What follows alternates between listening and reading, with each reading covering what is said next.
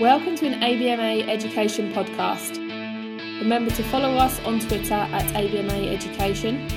Visit our website w w w dot a b m a dot u k dot com and subscribe to our YouTube channel A B M A U K.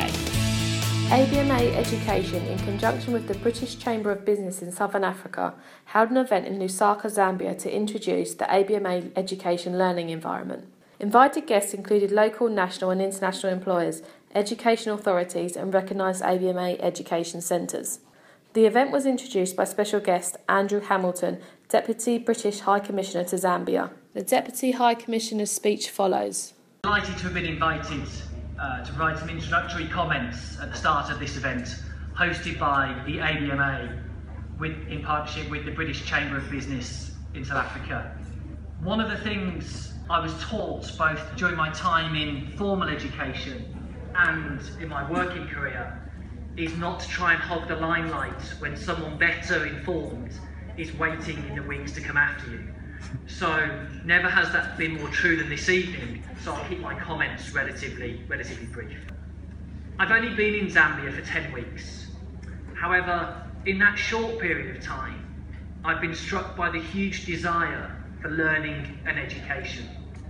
Whether that be in the Malengi district in Luapula province, where I saw hundreds of children waiting patiently for their turn to be schooled, or in Lusaka, where I recently attended a farewell reception for seventeen of Zambia's most gifted students who were about to leave for the U K under our Chevening Scholarship Scheme.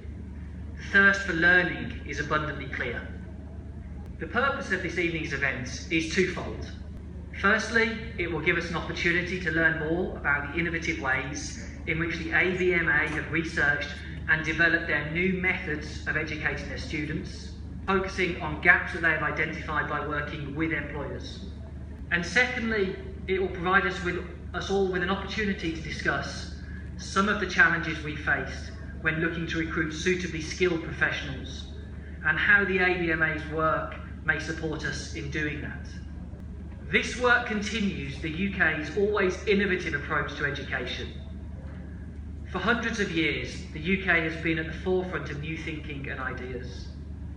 We're rightly proud of our world-leading schools, colleges and universities. But we also know that for us to continue to thrive, we need to diversify our thinking and share our ideas.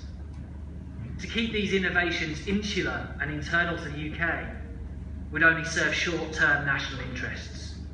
Now, whilst it pains me to say this, it was a generation ago that I was at university.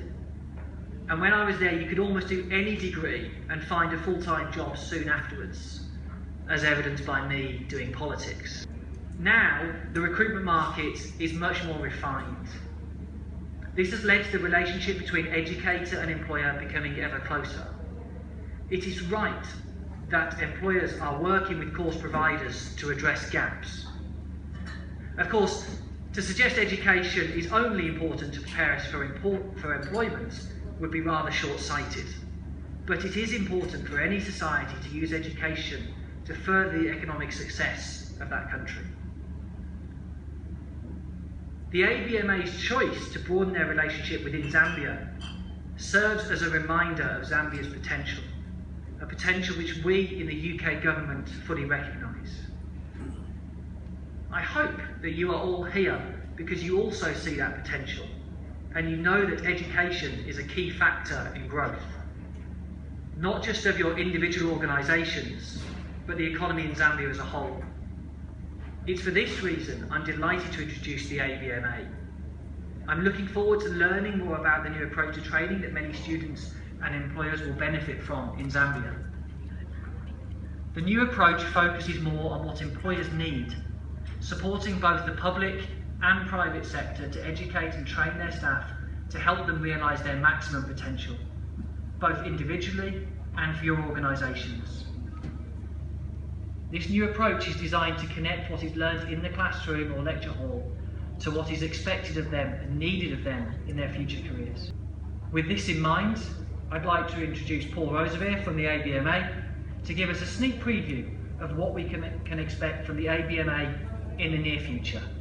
Thank you very much. A B M A Education would like to thank Andrew Hamilton, Deputy British High Commissioner to Zambia, for taking the time to attend the event and for giving such a thought-provoking speech. For more information on the A B M A Education learning environment, please email info at a b m a dot u k dot com. A B M A Education. Vocational qualifications, our strength, your future.